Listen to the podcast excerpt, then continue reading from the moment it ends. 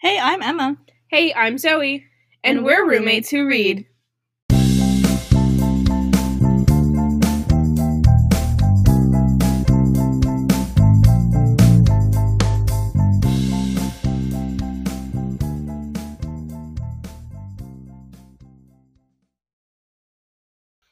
Hello, hello, hello, everyone. Welcome to episode 42 of Roommates Who Read.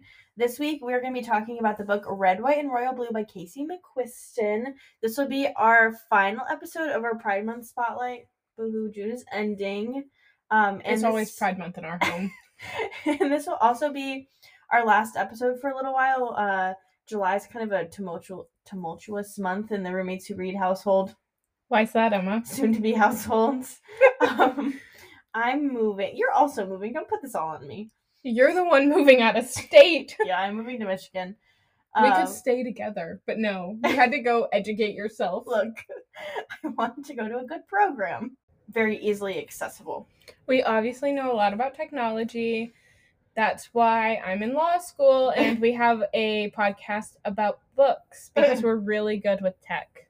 The Book and the Bottle. They, the two of them who run the podcast, usually dress up for the episodes, so you might see us in a little bit of like cosplay action. I've always wanted to cosplay and I've never gotten to. I have absolutely no idea what to wear, and I don't either. thought of showing up to the podcast with the two of them absolutely terrifies me because Also, the two of them are seasoned cosplayers. yes, they have they this is not their first rodeo.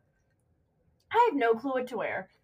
Um, I may be showing up as Reid partly because I want to wear a fake mustache, so you might see me in the stick-on mustache. You could also just be Lou with her fake mustache on. Yes, I just I don't care who I am. I want to wear a fake mustache just for shits and gigs. I think you should get one of the 2012 era ones that's like a handlebar mustache. Yeah. Yeah. Or just get- draw one on your finger and keep your finger out the whole episode. Do you remember those like aviator sunglasses with the mustache? Like you could get a hot topic. Don't I- tell me you had some. No. Everybody pause. I have to find a photo. Oh god, that's so on brand for you. That's So so on brand. Hey, we got a cheers. Oh shit. Cheers. Oh, Clink. that was weak. What are you reading this week? I'm still reading Red, White, and Royal Blue. I actually have not picked it up since we recorded our last episode. I've been in a bit of a slump. It's been a hard week. But she did do the plot summary. Let the record show. And I wrote all the character summaries. Hold Yeah, on. I'm- yeah. I'm actually very impressed. It feels like we're in an equal partnership finally. Shut up. I carried the early days of this podcast. That's fair. What are you reading this week, Miss Comrade? I'm reading Blood and Honey, which, um, if you didn't know, we'll be talking about the Book and the Bottle with in a few weeks. You'll be talking about the Book and the Bottle with. I'm talking about the book with the Book and the Bottle in a few weeks. Um, I need to get my act in, my ass in gear. and your act together. Yeah. And your fake mustache on. Oh yeah, so the cosplay. I'm just We're still on that. yeah, I'm still thinking about it. Anyway, stay tuned for the costumes. If anyone knows how to do a little French Renaissance look for cheap, It might be thrift. yeah, I bet Goodwill has a lot of up. Anyways, let's get back to the plot of this episode. Let's go into the plot. Okay. Flow for this episode. I don't think we mentioned this in the beginning actually, but this is going to be both a discussion of the the book and the Red, White, and Royal Blue movie. Oh yeah. so we're gonna do a summary of the book to get everyone kind of up to speed, and then we'll talk about our reactions and like general thoughts about the movie because there hasn't been a ton of info about the movie. When you say that we're gonna do a summary about the book, We're gonna do an in-depth, detailed plot summary. I may have, I may have gone overboard. Everything felt important so you know the flow. We're gonna talk about characters, plot. and reactions. Yeah, I was going for thoughts, but it's oh, fine. sorry. Call and response, get it together. And then Look, I can only do so much. the thoughts slash reactions will also include thoughts about the movie. Good to know. Thanks. Yeah, that's what I wrote. That was pretty hard, wasn't it? Kill you. Do you want to talk about the characters of this godforsaken book that we Sure. love so much? Sure. Do I get to start? Yes. No, I just asked ah. you so that I could start. So the first character we're going to talk about is Alex Claremont Diaz. He is the main character. He is The fustus. don't try to say the acronym out loud. He's the son of the president, which makes him the first son of the United States. the fustus. Say the quiet part inside. So Alex during this book is 21. He's finishing his last year at Georgetown University. He absolutely loves being part of a political family, which we'll tell you a little bit more about hmm. later. He's an aspiring politician himself, and he really wants to be the youngest congressman that's ever been elected. Sorry, buddy, but Maxwell Frost has already beat you to it. Shout out to Gen Z in Congress. Yes, Maxwell. Alex is also a very proud Texan, um, and that's a really big part of his personality. I have so many thoughts about this. I'm afraid, but we'll talk about that later. At the beginning of the book, Alex is not aware that he's bisexual, but like everyone can tell based on the way he talks about Henry's hair. Like Yeah. it's clear He's he's in his self discovery phase. he is. But during the book comes to realize after spending some time with Henry that he actually has a massive crush on him, Mhm. and you'll get to hear more about that in a moment. Yes. So Henry, great intro. Thank you. Thanks. Prince Henry, not just Henry. Yeah. is the Prince of England and he's the love interest. He's also the main character, but the book is from Alex's, Alex's, point yeah. of view. Yeah. Um, Henry is gay, but he's closeted due to the pressure from his family and the pressure of the crown and just like the geopolitical situation and being like a very public gay figure. Is Yeah, his tough. grandmother at some point in the book says that the crown or the public would never accept a gay monarch. Yeah. So he often comes across as across as very standoffish and kind of snobby. I think that has to do a little bit with his like British personality. Whoa. um, but also like raised in the royal life in the public eye, Yeah. you know, that changes you. Um, but once Alex gets to know the real Henry, he discovers that he's actually very funny and kind, and Henry really struggles a lot with his relationship with Alex because it involves him kind of like breaking free of the constraints that his family's put on him and like the constraints that the public has put on him. But even out of his shell, he's definitely still mo- more reserved than Alex. Um, and he's balanced out well by Pez, who's um, Henry's friend. Which we'll talk about in a second. Yeah, but I would also say that Henry, even though he's reserved, like him and Alex are kind of opposites in their personalities. And so They're I two think- sides of the same coin. and it, they make a really good pair because Yes. of that. the next character that we're going to talk about is Rafael Luna. He is um, a U.S. senator from Colorado. He's an openly gay man, and he's a really close friend of the Claremont Diaz family. Alex really idolizes Luna. He goes to his office a lot and hangs out. Their Mhm. thing is like bringing each other a bag of Skittles. Yeah. And Alex sees him as a close personal friend and mentor. So the next character is June Claremont Diaz. She is Alex's older sister, and she's an aspiring journalist. Um, she's not as politically minded as the rest of the family, which is kind of a struggle for her because um, Alex and June's dad is also a politician. I think he's a senator as well, Yes, or we'll was talk about him in a second. Um, so you know, their dad's a senator. Their mom's the first president of the United, the first female president, not the first president. Their mom's actually George Washington. um, so because she's not as politically minded, she feels the pressure of like, well, I'm kind of like the black sheep in the family for not wanting to be a politician, even though she's literally a journalist, which I feel like is only like a step away from being a politician at times. Um, she also feels like she's not able to do a lot of hard hitting journalism um, because like the same stuff that she wants to write because her mom is the president and it kind of puts this strain on like her journalistic abilities but her and alex are very close and their relationship is really important for alex throughout the book The next character we're going to talk about is Nora Holleran. She is the granddaughter of the vice president, and she's Alex and June's best friend. Um, the three of them are referred to by the press throughout the book as the White House Trio. Mhm. And Alex and Nora kind of had a thing in the past, but it's really, really far long gone over.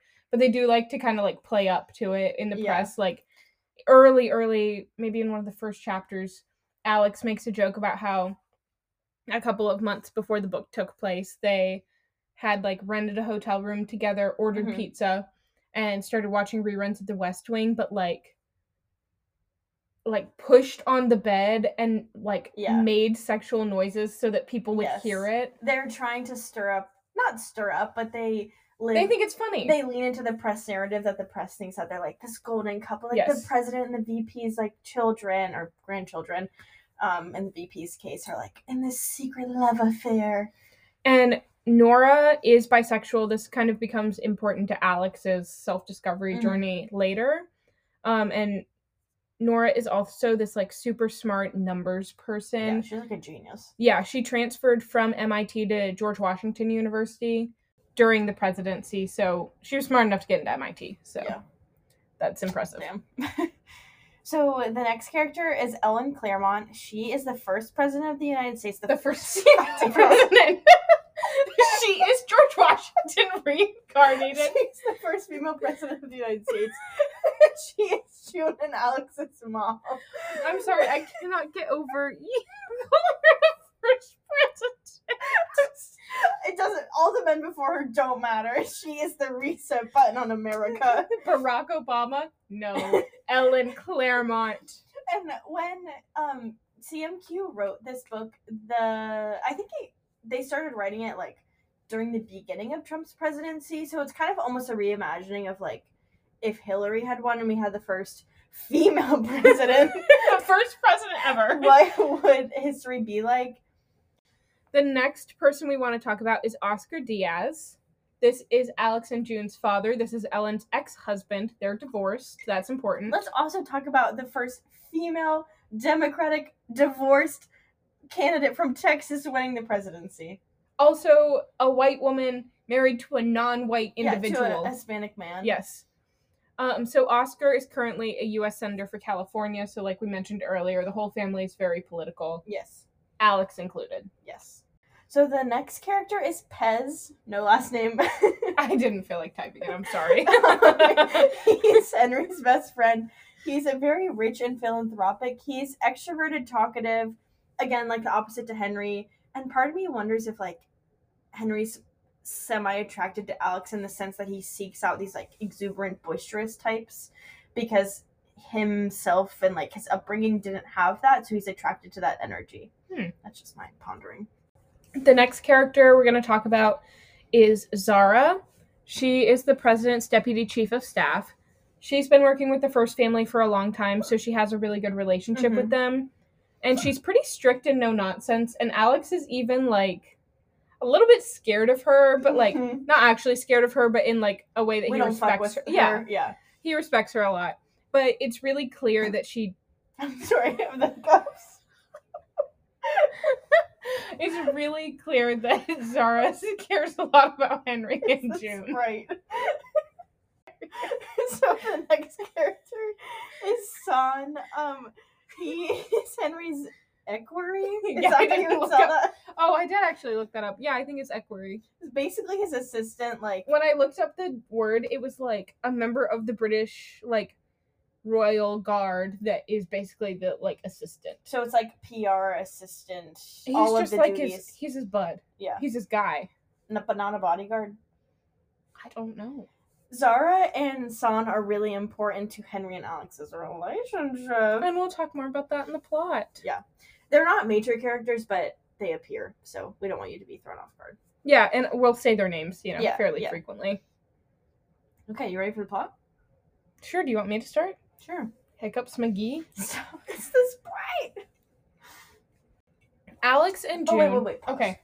Can we talk about sorry the birth order of the British royal family Okay, because yes. Henry is not the heir to Okay. the throne, Yes. and I think that's important. So let's start with the queen. I'm 99% sure her name is Mary. I have no idea. But the queen. We'll start Uh-huh. with the Queen of England. The queen. She has a daughter. Her name is Catherine. Mhm. Catherine was married to this guy whose name I don't remember, who played James Bond. He was an actor. Yeah, he was an James actor. Bond. They had three children Philip, Beatrice, or Bea, Uh-huh. and Henry. Henry. Their dad, dead, Yes. unfortunately. He died tragically. of cancer. Yeah. Not probably a handful of years before this book started. Yeah, not in the immediate Yes. With past. two to five years. Yeah. So Philip is the heir to the throne. hmm Beatrice, she's the spare, Mhm. and she has been dubbed the Powder Princess. She has um, a cocaine problem, Mhm. but is better. Yes. And then there's Henry. Yes. And I think Philip's in his like mid twenties. Um, I don't Yeah. really know. They're all under thirty. Yeah. Yes. So that's kind of the background of Mhm. this royal family. Mhm. So to open the book, Alex and June have to go to Prince Philip, who's Henry's oldest brother. Mhm. Um, they have to go to his wedding because diplomacy. Alex and Henry have beef, Yes. and it stretches years back. Like Alex, so this book starts. This book takes place in. This book starts in late 2019. This book stretches back to the Rio 2016, or the beef stretches back to the Rio 2016 I Olympics forgot about that. because that's the first time that Alex and Henry met each other, and Henry was a dickwad. because that's when Ellen Claremont Diaz first won the presidency, and now she's currently in like a re-election campaign, right? Yes, but during the Rio Olympics, if you um, think about like the summer when the Summer Olympics happened versus when election season ends, Yes. she was um, just a candidate. Yeah, she was a candidate. but yes, she won in 2016. So when they met in Rio, Henry was a butthole to Alex, Yeah. and so Alex has had this beef against him since. He basically thinks that Henry's this just like pompous asshole. I like how you said butthole, but then said pompous asshole. I also said dickwad a minute ago. We censor ourselves.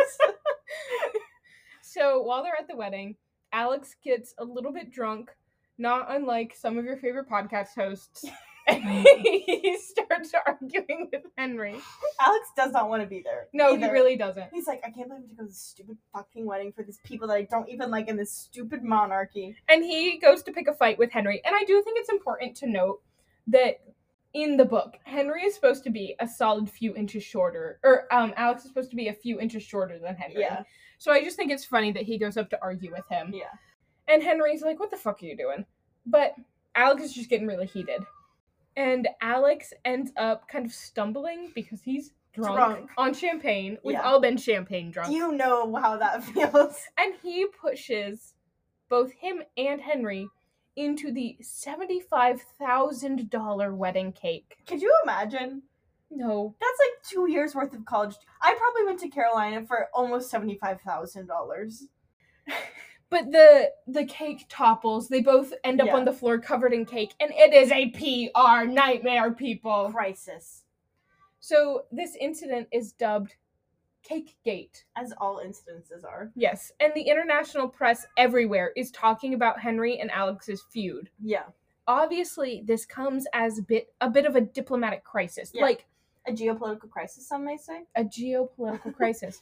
The third, not the third, the like far down the line, in line to the throne or to the the heir of the British throne Yeah, and the president's son yeah. have it like stumble into a wedding cake in front of all these kids. It's a feud. It's And- a problem. in front of like at a royal wedding where they're obviously politicians and like dignitaries from aclo- across the globe because this is not an intimate family affair this is a geopolitical event And the UK and the US are kind of buds. Yeah. not always Usually. so, Zara, who is the deputy chief of staff, Mhm. she works with the crown to basically set up this entire stunt, a PR stunt, yeah about how Alex and Henry have actually been friends all along. they're just best buds So, in order to do this, they actually have to start like spending time together as Mhm. friends do. they have to be photographed at events and Yes, just so that people will like genuinely believe this. yes And so the first of these meetings involves Alex going over to London to hang out with Henry and do like a charity visit at a cancer ward in a hospital. Mhm. Alex is absolutely convinced that he's going to hate it. And so in advance he gets this like fact sheet about Henry Mhm. that's like favorite color, favorite Yeah. movie, and it's all this like boring stuff. yeah it's like like, the lamest thing you Yeah. could possibly imagine I really I cannot remember off the top of my head, but I think that the fact sheet said that Henry's favorite color is like gray.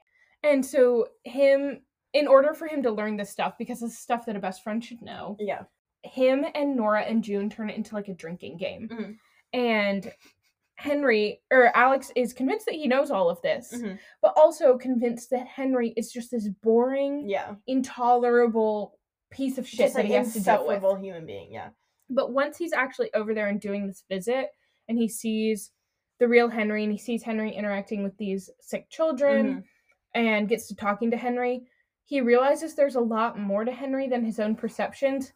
And also that a lot of the stuff on Henry's fact sheet is just like a blatant lie. Yeah. Like I don't remember what it said his favorite movie was, but when he's actually talking to him, Henry learns that or Alex learns that Henry's favorite movie is like one of the Star Wars movies. Yeah, which is not on the sheet. Right. Yeah. Um and so Alex is like, "Oh, none of this is true. That's Yeah. really interesting." Wow, people are nuanced and have different personality traits than they portray to the rest of the world. So after this, the two of them trade numbers because Alex is like, "Look, if we're going to be best friends, we have to talk. Yeah. We have to know things about each other." Yeah. And they begin to text more frequently. There is a really fun scene and I don't want to tell you too much about it because I it's such a love pleasure it. to read that takes place around Thanksgiving. Yeah. And basically Alex convinces them to this is niche American culture here for a second. If you're not American, on Thanksgiving every year, the president pardons a turkey. It's so weird. He picks between two turkeys Yes, and, and, the, pardons one of the them. turkey that gets pardoned goes to live in a petting zoo for the rest of its life. Yes. But Alex convinces them to put the the prospective pardoned turkeys in his bedroom Yeah. and there's just a really funny It's text so- conversation between him, so him and. Henry. You have to read it. But It's oh my god, it's such a good scene. as they're talking, they kind of become friends. And during Christmas, um, Oscar comes into town and has Christmas dinner with Ellen. And if any of you out there have divorced parents like I do, you know that when your divorced parents are in a room together, it never is like a fun situation. so obviously that Christmas dinner is kind of tense. A Yeah. fight kind of breaks out between Oscar and Ellen. Argument. yes. Yeah. A disagreement. Disagreements. And Alex gets really upset and like storms off to his room and calls Henry because he's like the only person that Alex wants to talk to. So they're obviously Aw. like oh. developing a bond and becoming pretty good friends. Yeah, I would say after Thanksgiving, it kind of picks up. Like Thanksgiving is a turning point in the friendship. Cornbread knows my secrets. Not cornbread. Okay, so we're gonna be talking probably a lot about um, niche American political culture in this episode. But one thing that the White House does, as the White House tends to do, is host a lot of parties. Mhm. And so the Ellen Claremont Diaz White House has a annual New Year's Eve party. Which is hosted by the White House Trio. And it's like Yeah, kind of young, it's like pop celebrities, you know, pop culture celebrities, also like young and upcoming political people. But like, yeah, young diplomats, like children of diplomats. it's yeah, like probably like 29 and under. the Gen Z party. Yes, which honestly, White House Trio, put me on your invite list. It sounds like a rockin' party. So Alex invites Henry to this massive New Year's Eve party that they have at the White House that the trio holds, like Zoe said. And the two of them get pretty drunk at this party. So at midnight, Alex and Nora fulfill their yearly tradition of a New Year's Eve kiss again because they're kind of like egging on the press about their fake And they're really good friends. Yeah, it's it's nothing serious.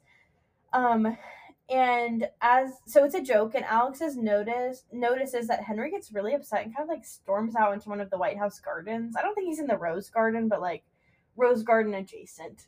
He's outside. Yeah. It's cold. It's January. It's January in DC. It's chilly. and he's outside to suffer. Then again, if champagne drunk, it's probably not that cold.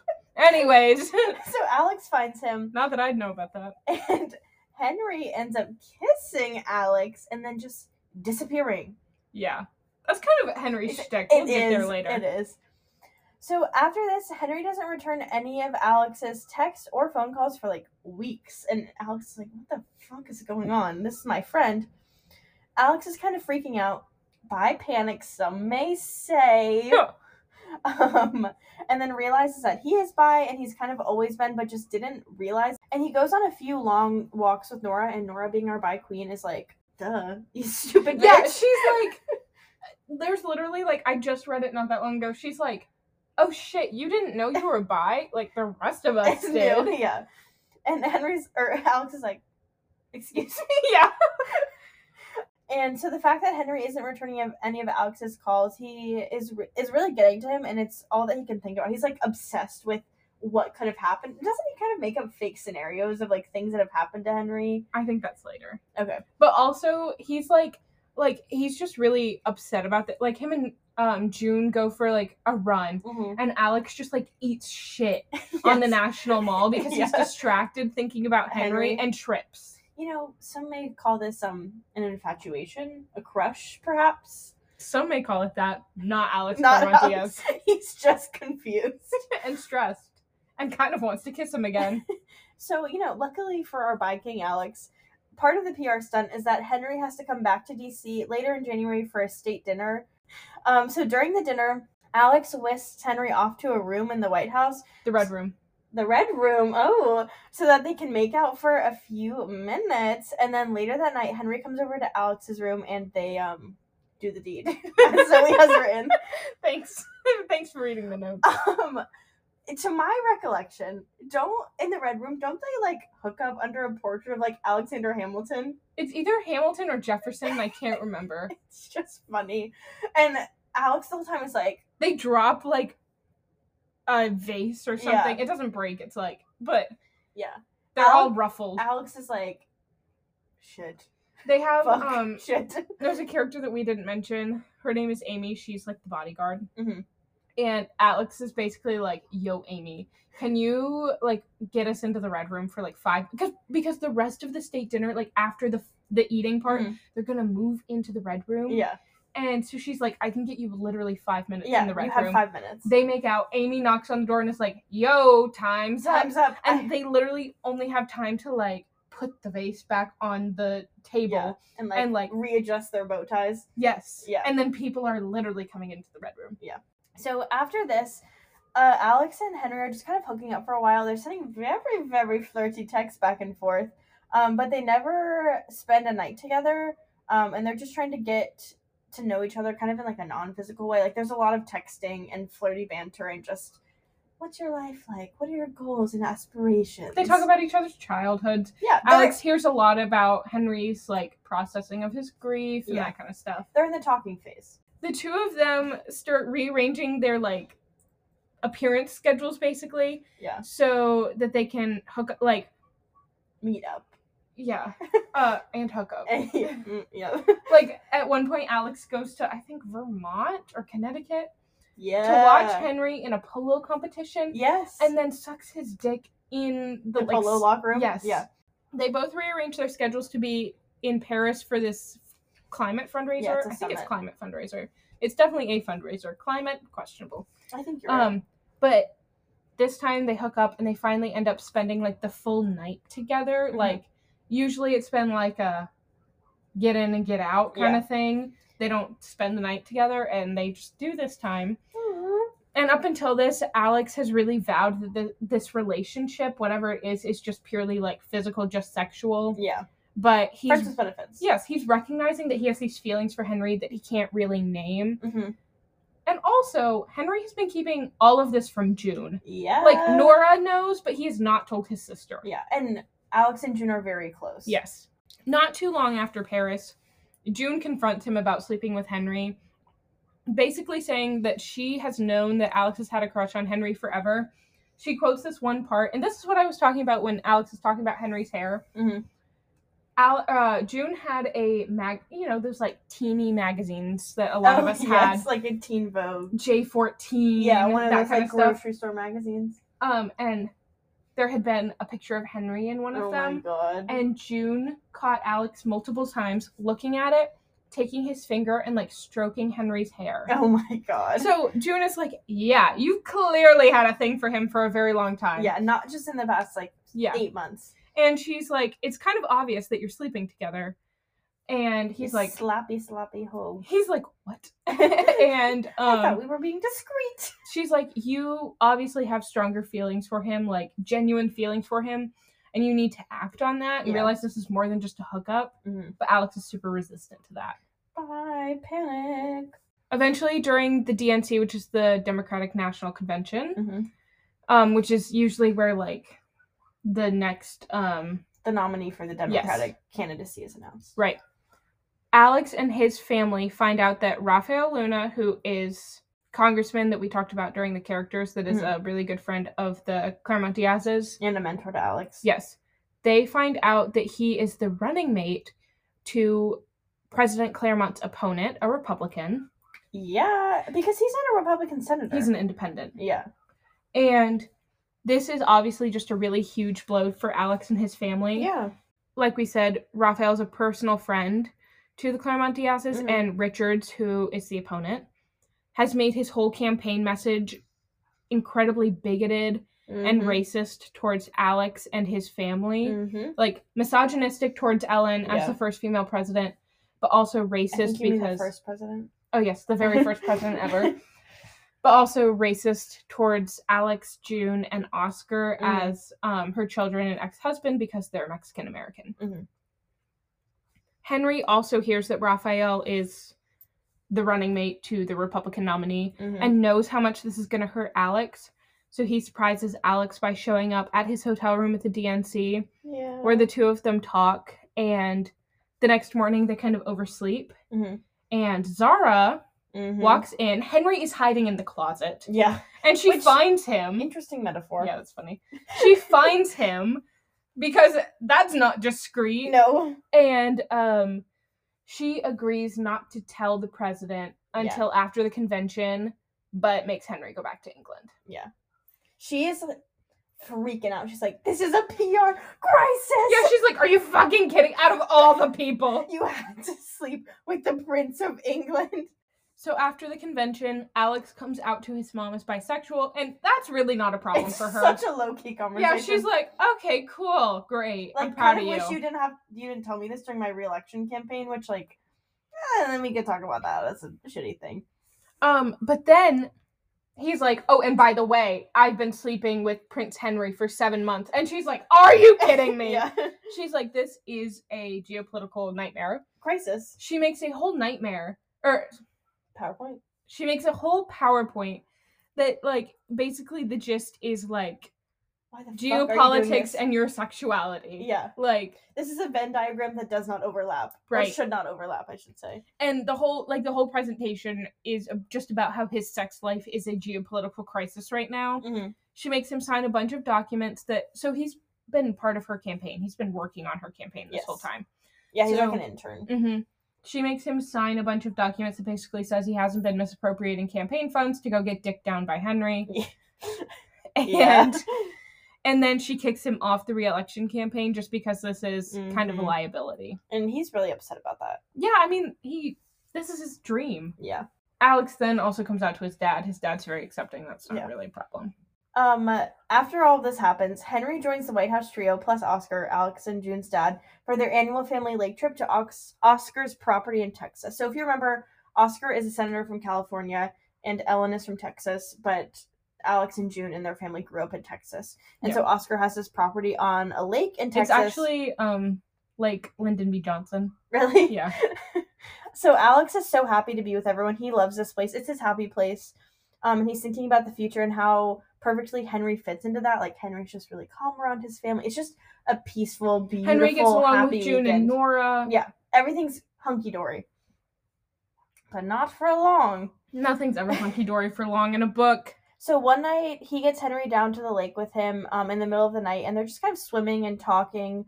Um, and he begins to tell Henry, Alex begins to tell Henry that he loves him, and Henry starts swimming away. And then in the morning, Henry is gone. He's just skips in the Like middle of no the night. trace of him. yeah, and I think Henry has like protection, like a bodyguard or not the secret Son is there. Yeah, there, and so they kind of arrange for Henry to like whisk away in the middle of the night.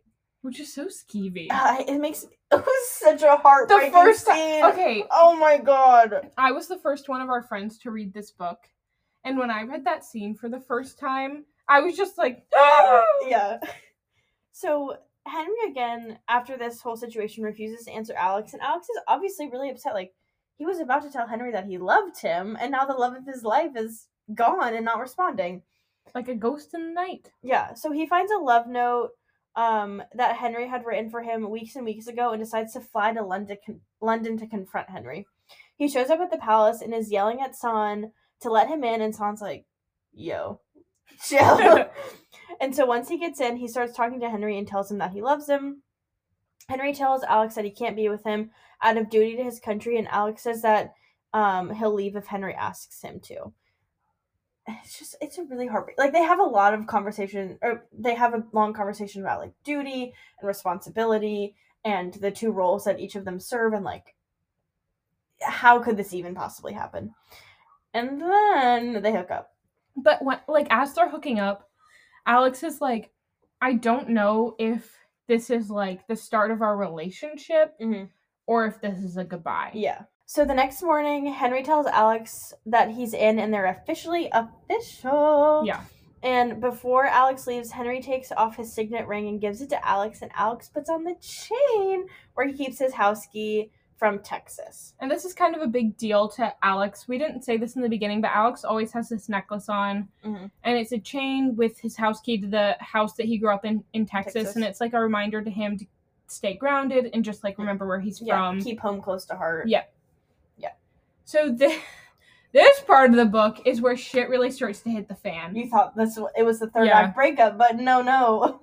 Footage of Henry coming to see Alex at the DNC is leaked. Dun, dun, dun. And people kind of start speculating, Yeah. like, are Henry and Alex together? are they an item? So Henry has to go on a staged date with June, and Alex has to go on a staged date with Nora. Because I want to play it off that Henry was there to see June. And later, the two of them are in a car together, and Henry is just freaking out and on the verge of a panic attack because this is like, or this is like his biggest fear. Yeah, this is exactly what he didn't want to happen. Right. And Alex goes to con- confront Rafael Luna about this, and he comes out to Rafael and he tells Alex that Alex shouldn't have told him this because he's working for the opposing Mhm. campaign, and basically says to Alex that if he ever wants a career in politics, that he should just stay in the closet forever. Yeah. Then, okay, whew, oof, this is rough. So, Alex and Henry have been kind of communicating not only through their personal text messages, but via email. Alex's campaign email. They've been having these risque, scandy emails Yeah. on Alex's campaign email because he's a fucking idiot. He's blinded by love. So all of these emails that they've been sending to each other are leaked, Mhm. and the two of them are outed to the entire world. yeah, they get published on the internet. So, our two favorite boys have just been outed. It it made me so like that was such a heartbreaking. It really is. Like, Oh, yeah. The Ugh. thought of anyone being forcibly outed is just like, it, it was so sad, and like that was Henry's worst fear coming true, right. and all of his hesitancies about dating out. It, oh, oh, it was heartbreaking. Literally his worst case scenario. Yeah. So after this whole situation, Henry and Alex get put onto lockdown and they can't contact each other. But Zahra and Alex fly to London to see Henry, and at this point, Zahra re- uh, reveals that she's engaged to Shaan. Question mark. Yeah. It's like a little it came out of nowhere. because Zahra and Shaan have been spending a lot of time together because Alex and Henry have been spending a lot of time together. It was like a very random side plot, but very cute. It is cute. I love it. it was just out of, kind of out of the blue. So Alex meets Henry's sister Bea, um, and they have a heart to heart. And the morning after Alex arrives, Philip, the oldest uh, son, ambushes Henry at the palace and calls him a coward. They also meet the queen, and she is just like horribly homophobic to the two of them and says that the public will never accept a gay royal.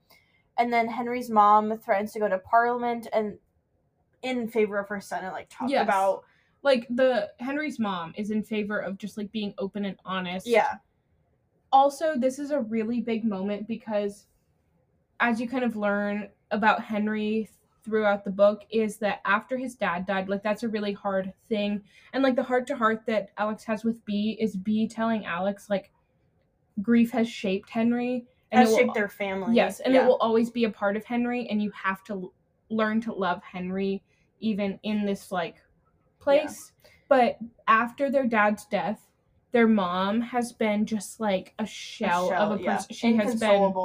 So it's a really big moment Yes. and i don't think i do enough justice to that in these notes like it's a big moment for henry when Yeah. she stands up for him Especially her mother yeah. yes Henry's mom threatens to go to parliament.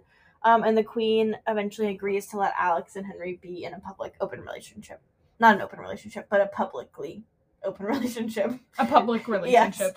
Yes. Um, so when Alex gets back to the White House, Nora gives him um, where Alex and Henry are in the car together, and Alex is about to, or Henry's about to have like a panic attack. Alex is comforting him, and there are pictures of that moment that get leaked too, and then it comes out that it's Richard's campaign that has been following the two of them around. Which It's is just also a huge blow. it is. So after Nora tells Alex about Richards and Rafael and all of that, Alex give us gives a speech slash like a press release about his relationship with Henry, and Henry flies in for it. A basic and like basically it's about how they're in love with each other, and they both feel very strongly about their duties to their nations and how Alex's sexuality shouldn't be shouldn't impact America's vote for president because Ellen is still in the midst of her Yeah, reelection it's- campaign. it's- so like literally a month before the election. Yes. So, after all of this, and after Alex learns the information about Rafael, Alex confronts him, and Rafael tells Alex that Alex has every reason not to trust him, but he isn't the one who leaked the info. So, Alex is kind of stuck in this rock and a hard place of like, do I believe my former mentor and like the person that I really care about who's turned against me, or do I believe one of my best friends? Al- uh, Rafael tells Alex that he had interned with Richards a long time ago, and Richards has been inappropriate with him, like had inappropriate like sexual relationships with him. And that a few years prior to the book, Richards had approached Luna with a folder full of basically blackmail that related to those situations, and that Luna only joined the campaign to finally expose the corruption and abuse that Richards had stood for. So it's kind of completely opposite to like what the Claremont Diaz's had believed this whole time. Right. And Alex eventually ag- agrees to believe Rafael Yeah. because I mean he's just telling Alex all of this very perfect or sorry, personal information. Yeah. Like he would have no reason to make that up or share that otherwise. So Alex and Henry return to London and they take a bunch of really cute pictures for like a magazine cover. It's so sweet. And while they're there, Philip comes to apologize for how cruel he's been Mhm. and basically says he's had a falling out with the queen over it. And Oh, yeah. Alex is really uncomfortable the whole time, but like Henry seems to appreciate it. Yeah. And Bea also reveals to Alex that Henry is doing charity work over in New York, which means he can come live in America with Alex. And that was supposed to be a surprise, but Bea spoiled it. Yeah. And Alex is really excited. So election night finally comes, and Alex is really stressed. There's this whole scene where he's like trying to decide what blazer to wear Mhm. and he's worried about wearing this one blazer because he thinks it's too flamboyant and is worried that that's going to shape the perception of him Mhm. and he ends up just kind of upset like thinking about how worried he is about how his home state will perceive him. Mhm. he ends up going with the flamboyant blazer. And henry flies in. He almost misses election night Mhm. but he flies in. He makes it just in time and he's um and he's wearing this tie that has yellow flowers on it which represent texas. And the whole election kind of hinges like if you've ever watched an american election you know you call states Yes, Right. the states get reported as they come out, and obviously, states towards the west coast report later because the polls close later. the whole you have to win a certain number of Yikes. electoral college votes to become the president. Big states for that include like New York, Texas, and California. And the whole election comes to hinge on what they're going to call Texas as red or blue. Mhm. Like whoever wins Texas is going to win the election. Yeah, because it's winner take all for electoral college votes. and after 40 years Mhm. of not electing a Democrat. Texas turns blue for Ellen Claremont and she wins Yeah. re-election. And Henry or Alex and Henry are so excited. They're Mhm. so happy. Alex It's the cutest scene. Alex is so happy that he feels like he was really worried that him being outed Mhm. was going to negatively impact his mom's chances at re-election and that Specifically in his home state. yeah, and that his home state was going to reject him. Yeah. And to him this is confirmation that he's not been rejected. Oh, it's so cute. And then they have their nice little scene, and there's a happy Happily ever after. epilogue. Uh, there's also an anniversary edition of Yeah. Red, White, and Royal Blue where there's an extended It's an extra chapter. Yeah, it's like a bonus chapter about Alex and Henry. I think two or three years, maybe even later than that. Not much later. Yeah, post election, and the two of them are like living together, and it's just kind of a chapter, an extended chapter about their lives. Alex is kind of like reflecting on their relationship. It's so cute. It's so so. Am I so wrong with remembering that at the end of that bonus chapter they talk about how they're about to get engaged or Yeah, something? I'm pretty sure. Yeah, that's what happens. Oh, it was so sweet. and that's been released in the last year. yeah. Okay, do we want to get into our reactions and thoughts about the movie? Sure. Okay, so if you couldn't tell, we love this book. Yeah, so like I think I've said earlier, I was the first one of our friends to read this book. Mhm. I also will say, as a straight woman, I never expected a book about two gay men to make me feel the way I felt know. about this book. Like, I was reading this book and I was like, Jesus Christ, this is spicy. but I loved it. I made everyone in our house read it pretty yeah, much. I think all seven of us read it. And last year for our Pride Month Spotlight, we did an episode about Casey McQuiston in general, and we talked about Red, White, and Royal Blue, One Last Stop, and I Kissed Shara Wheeler. Mostly I Kissed Shara Wheeler because it had just come out last summer. Yeah, literally, we. I think I finished the book the day we recorded the episode. Yeah. And I would say that Red, White, and Royal Blue is probably my favorite CMQ book. always. I will say more generally about Casey McQuiston's books and Red, White, and Royal Blue Mhm. is that one thing I appreciate that Casey does is Casey is always really good about incorporating Southerners Mm-hmm. into their books. Like all three of their books, the main they're characters, they are. Georgia or something like They're that. from Louisiana, I think. Oh, just kidding. They do really a really good job of Southern representation Yeah. in books and that's something that i have had a qualm with like just in life Yeah. and in books in general is as a southerner i really hate being painted as like Yes, there's a very backwards yes, uneducated specific representation. conservative like Yeah. Th- because that's not me and that's not my experience with a lot of people in the south Mm-hmm. It's not a monolithic culture. right and i think that it's so easy to write off southerners as backwards uneducated conservatives Mhm. and i think the south is full of diversity of people and opinion Mm-hmm. and that's one thing about all of Casey McQuiston's books that I love that they do. Mm-hmm. Like Alex is a proud Texan. One Yeah. last stop. August is from Louisiana. Mm-hmm. I Kissed Shara Wheeler takes place in Georgia. Alabama.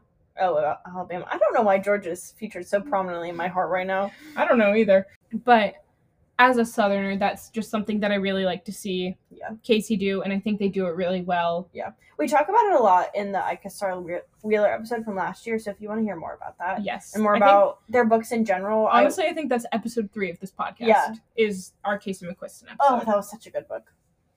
All of Casey McQuiston's books are good to me. Yes. even one last stop which i know you don't like as much as the others I know. It's just different. it's still a good book And- it's just not it doesn't hit the par for the others I would say about their writing in general, like all three of those books are very different books, and they still tackle similar themes of like queerness, queer representation, coming out, like homophobia yeah. overcoming that yeah, and they ha- so again they have similar themes, but the book, the plots are vastly different between the three of them. and And casey hits all of them so well. So well, and I think that just is a mark of such a fantastic author and someone who understands their voice and understands their genre and like their audience. And it, it just they're a fantastic writer and i cannot wait to read whatever they put out next. I haven't heard anything about a new book coming out. They are currently in france mm. researching for cmq4 oh i'm so i just saw it on their instagram story this week so so so excited they posted And- a little meme like a mime with a baguette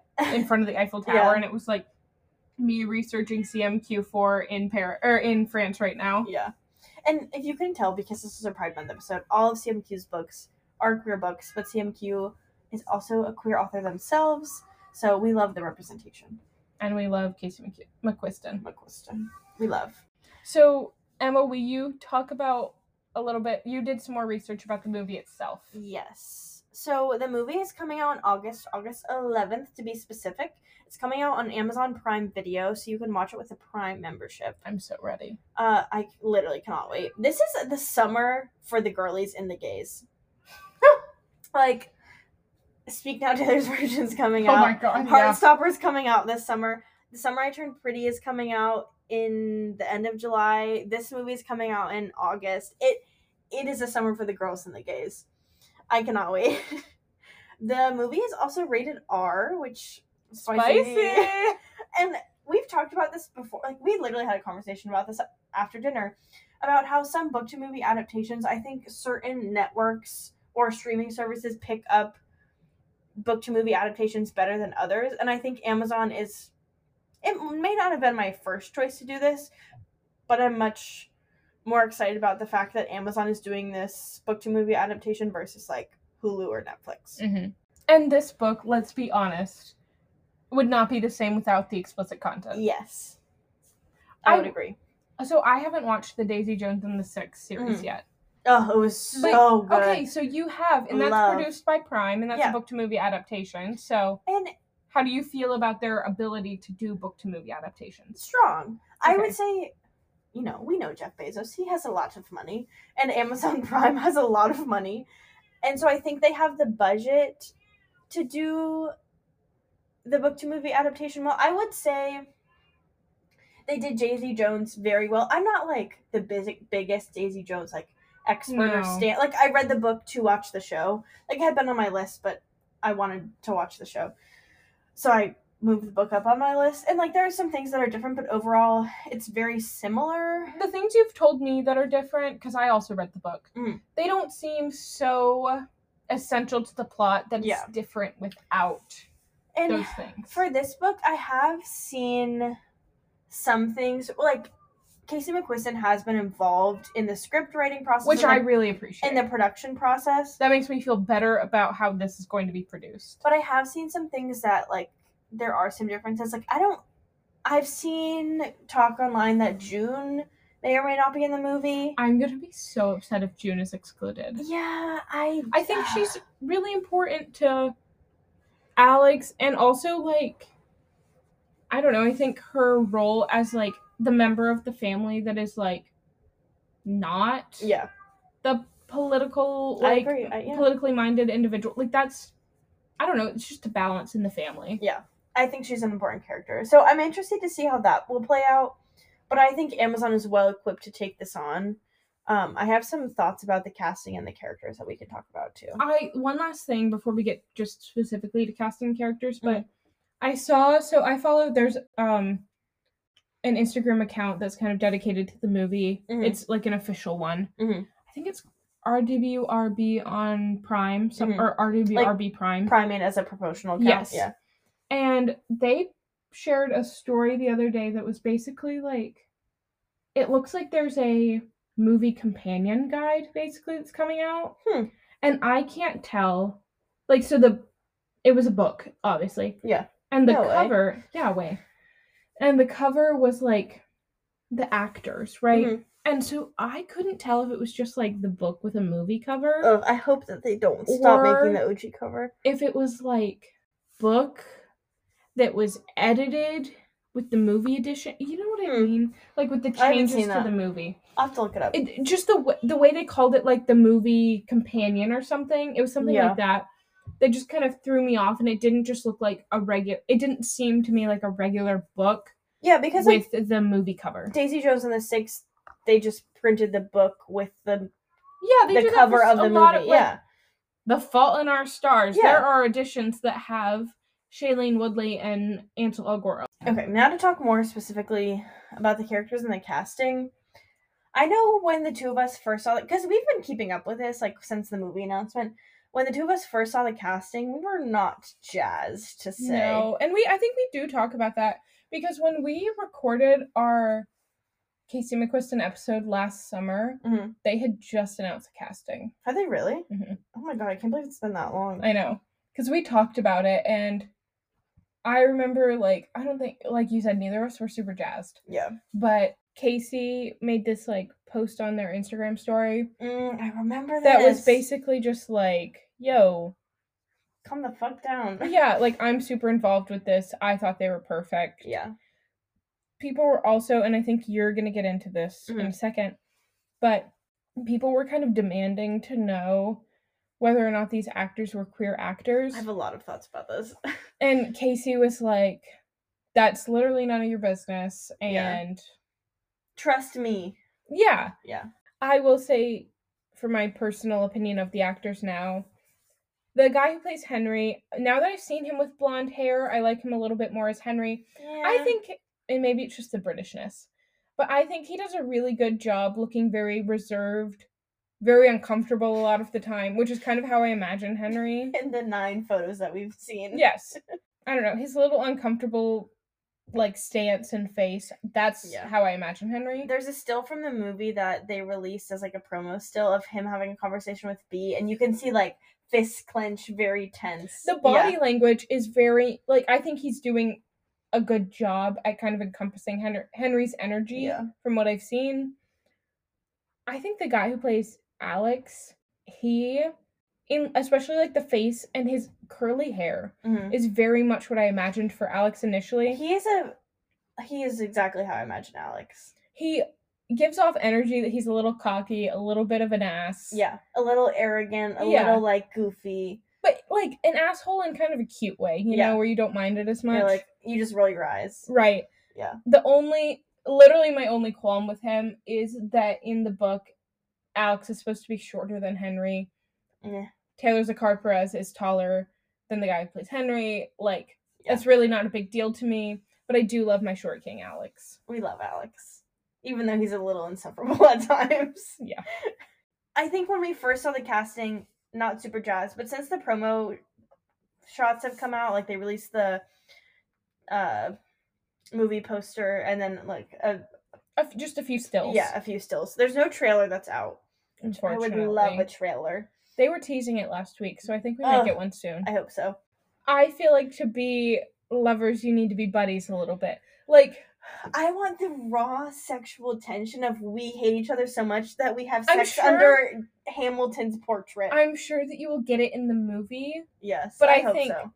here's the thing is I don't think no matter what their sexualities are that they're in love in real life. Yes, I know, I know. So I think that in real life they're probably just friends. It's not like the pining eyes that I wanted. Yeah. It's not the raw sexual tension. Yeah. So there has been some discourse online, and like Zoe mentioned, and in the book community about queer actors playing queer characters, and I have some thoughts. I have I'm of two minds of this situation. I don't really know how to reconcile it. Because on one hand, I think like yes, queer actors deserve the recognition, the representation in queer roles, but at the same time, the queer community has had to fight a really long time to even have something like this made. Like if you had told people 40 years ago that you were going to have Yeah. a queer love story between the first president The, like the first female president of the United States, her son, and the Queen of England. People, would be the like, Prince of England. yeah, the Prince of England. Henry, the real Queen of England. like, we have worked so hard as a group and as a community to get recognition and like the societal, like our society is so much more progressed, even though it has all of the flaws, and I think we're sliding backwards. But if you not had even think we like, are. This would not have been possible in 2010. No. And so the fact that this movie is getting made at all, I think in itself is a form of queer representation when whether or not queer actors are playing it is I really go back and forth because part of me is like, well, both of these the two main characters, like the actors who are playing these characters, are relatively unknown. Like I know the guy who's playing Alex, I can't remember his name. Taylor Zakhar Perez. He is in The Kissing Booth. Yes. Three, I think. He's in multiple of them. I think he's in two of the movies. He's probably in two and three then, because I've only watched the first one and I Yeah. didn't see him. Um, but the guy who plays Henry, I think, is relatively like until he does this, small stuff. Yeah, so it's not like they're pulling in mega star power. Like Uma Thurman's in this movie; she plays Ellen Claremont Diaz, which like slay. But otherwise, I think the characters in this, or the actors who play these characters, are relatively unknown. So there would have been a chance to cast queer characters, but at the same time, this is something that CM, CMQ said is like these actors don't owe it to the fans Right. to tell you what their sexuality is if they're not in a place to share that. So it's like back and forth. And I think back to the whole like Heartstopper situation where the public became so like infatuated and obsessed with these with queer actors playing queer characters that they basically forced Kit Connor, who is who plays Nick in Heartstopper, to have to out himself when he was like not comfortable or not in a place to do that. And he came out as bi and basically was like, Congrats, you just made a kid out themselves to the entire public because you could not rest until you knew this situation. It's like can we not be happy with the representation in itself versus like how do you tackle these conversations of people benefiting from queer roles and like queer representation when they're not actually and i think there's a lot of conversations about that in media now too about role like actors musicians My thing is like kind of to the Kit Connor thing. Like Mm. I am not. I've never watched Heartstopper. oh it's so I don't good. really know anything about i it, but I, wait for season two as a chronic Twitter user, I remember when that happened, yeah and I remember being just very upset about that. Like, a kid and I just like personally, as a, like speaking as a straight person, I think that forcing anyone to just like tell you their sexuality Mhm. to justify what they're do like what they're doing is so hurtful to Mhm. people who don't feel like they want to shit like I don't walk into a room and like announce that I'm heterosexual. Mhm. And I don't have to do that because I we live in a heterosexual or heteronormative society. Mhm. And so I can kind of like get away with that, but I don't think that it's fair that like in order to justify every single thing that someone does, Mhm. it's like well, it's okay that I'm playing this actor because I'm actually gay. Like yeah because I think that people, especially celebrities, deserve to have private lives. Mhm. And like, I don't know, I think in some ways that like the whole Kit Connor situation and like demanding that every celebrity that like plays a queer coded or queer character hmm tell the entire world the people that they want to engage with romantically romantically and sexually hmm in order to justify what they're doing.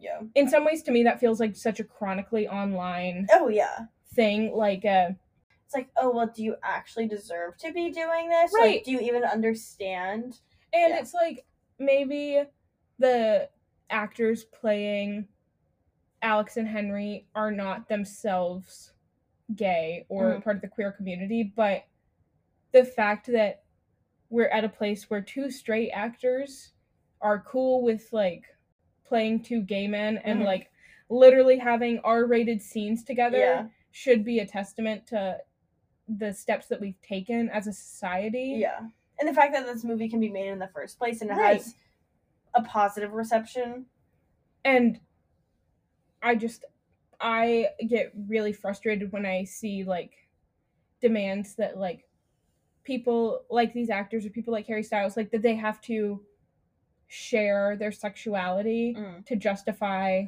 yeah what they do because i just don't like i think that they deserve to have that like private part of their lives if Yeah. that's what they want like i think harry styles is a little bit of a different conversation but that's not part of what we're talking about now i personally think harry styles is queer so. I, I think he is part of it i just don't think that he wants to share that Yeah. and i don't think that anyone should have to share that to like yeah. I think the moral of this conversation is that representation is representation. And especially in a society in the past for not even the past like two years that has been increasingly homophobic, increasingly transphobic, and increase increasingly violent towards the queer community. The fact that like queer authors like Casey McQuiston exist and that they can continue to publish their works and put out movies and content related to queer experiences i think is just a testament to the fact that like there is this positive reception even though that there might be this narrative about queerness and how wrong it is or how like much homophobia exists in our society that we can that we can still have this i think is Mhm. important and like obviously queer actors playing queer characters is ideal yeah but not losing sight of the fact that having queer characters as the focus of this like rom rom com basically yeah a rom-com is uh, just one step forward. Yeah. I was reading a, a Vogue article about the movie, like as I was doing this kind of reaction section to see like what kind of media stuff I could find about it, and they called it the queer rom com of the summer. Yeah. I think my other points here we've already covered, but basically I've seen online and also through like the few articles that I was reading in preparation that it seems like Casey McQuiston has been somewhat involved in both the casting, the script writing, and the film production, um, and which is encouraging as a reader. Um, and I think It the really is, yeah. production has taken some creative liberties, as we talked about, like with June and maybe some other stuff. And Please God, not June. and not every scene in the book makes it into a movie. Like Yeah. that is true about all book to movie adaptations. Um, but I hope that they stay as true to the book as possible because I, I think the book's great. And I think it's really fun and it's it's well versed for this modern setting. I also think based on the length of my plot summary, you can tell that it seems like a lot of the scenes in the book are kind of like important to the development Yeah. of the later part of the book Yeah. and of Alex's character. I also like what you're saying, Sam Q being really involved hmm and how that's like promising as a reader. Like I, this book was Casey McQuiston's debut novel, Yeah. And it got s- great reception. and I think in some ways this book is like their baby. yeah.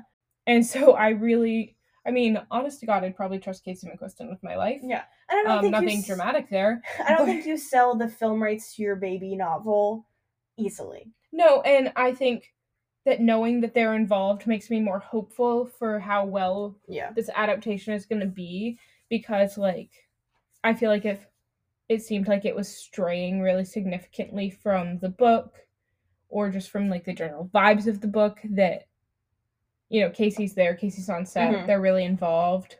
That Casey would kind of be like, "Yo, this is you know this is really out of character for Alex. Yeah. This is really against the plot." Casey like has the best understanding of Alex and Henry and like their inner psyche and how they wanted the characters to be developed. and just the book as a whole like Yeah. casey is the bookmaster yeah. And like we mentioned earlier too, so far Prime has not released a trailer, but they've released some preliminary photos, which made me really excited. I One of the photos they released is Alex and Henry covered in cake. it was so funny Which- hold up i'm gonna pull it up now It's so funny. And like it's not just like a little bit of cake. Like they're it's a lot of cake covered in cake. i know during the like interviews that they've done recently Mhm. they talked about how this was one of the first scenes they filmed was the cake scene Stop. and how like the crew basically got to pelt them and cover them with cake That's so cute. and they were like yeah everyone really enjoyed it but i think they would have really enjoyed it near the end of filming yeah. when we, you know, had been annoying them on set for months, Yeah. like to get to pelt us with cake, but you know, they had to do it at the beginning. Yeah. Okay, friends. Happy Pride Month. We hope you've enjoyed this series. That's all she wrote. Remember, gay people exist outside of the month of June in general. No way. Um, I didn't know that. And I live with one. What? you're telling me you're gay the other 11 months of the year? support the gay agenda Oh, always. no. Uh, this has been really fun. I love queer books. They've been a very important part of my coming out journey and my experience as a baby gay. I just think, I was thinking about this last night in the shower. Um, this is So shower thought from. Sophie. I just am really glad that you guys have been on another Pride Month series with us because if you think about it, like I just mentioned um, earlier, Mhm. that our Casey McQuiston episode from last year is like probably episode three, Yeah, maybe four of the podcast. And so this Pride Month series has been a really important part Yeah. of the pod to us, like literally since we started the podcast. Like yeah, it was something we were looking forward to doing again. we started it in mid May. We started the podcast in mid May of last year, Mhm. and you know June was um quickly approaching, Yeah. and we were like, okay, so we have to do a Pride Month series clearly, and so we're really glad to be able to do that again. Mhm. Get to talk about more queer books with you. Get to share more queer authors. Yeah. Um, I've learned a lot about queer authors and queer books in the past year. It's a wonderful, thriving community. Who would have thought? no way. Crazy. Happy Pride Month. You're loved and valued on this podcast. So Always. We'll see you sometime In a few weeks. when we're no longer roommates who read, but we'll always be roommates who read to you. you don't have to know about the divorce. oh my god. And don't forget, we're doing an episode with the Book and the Bottle in June about the Serpent and Dove series. Ooh, ooh, I'm actually very excited for this.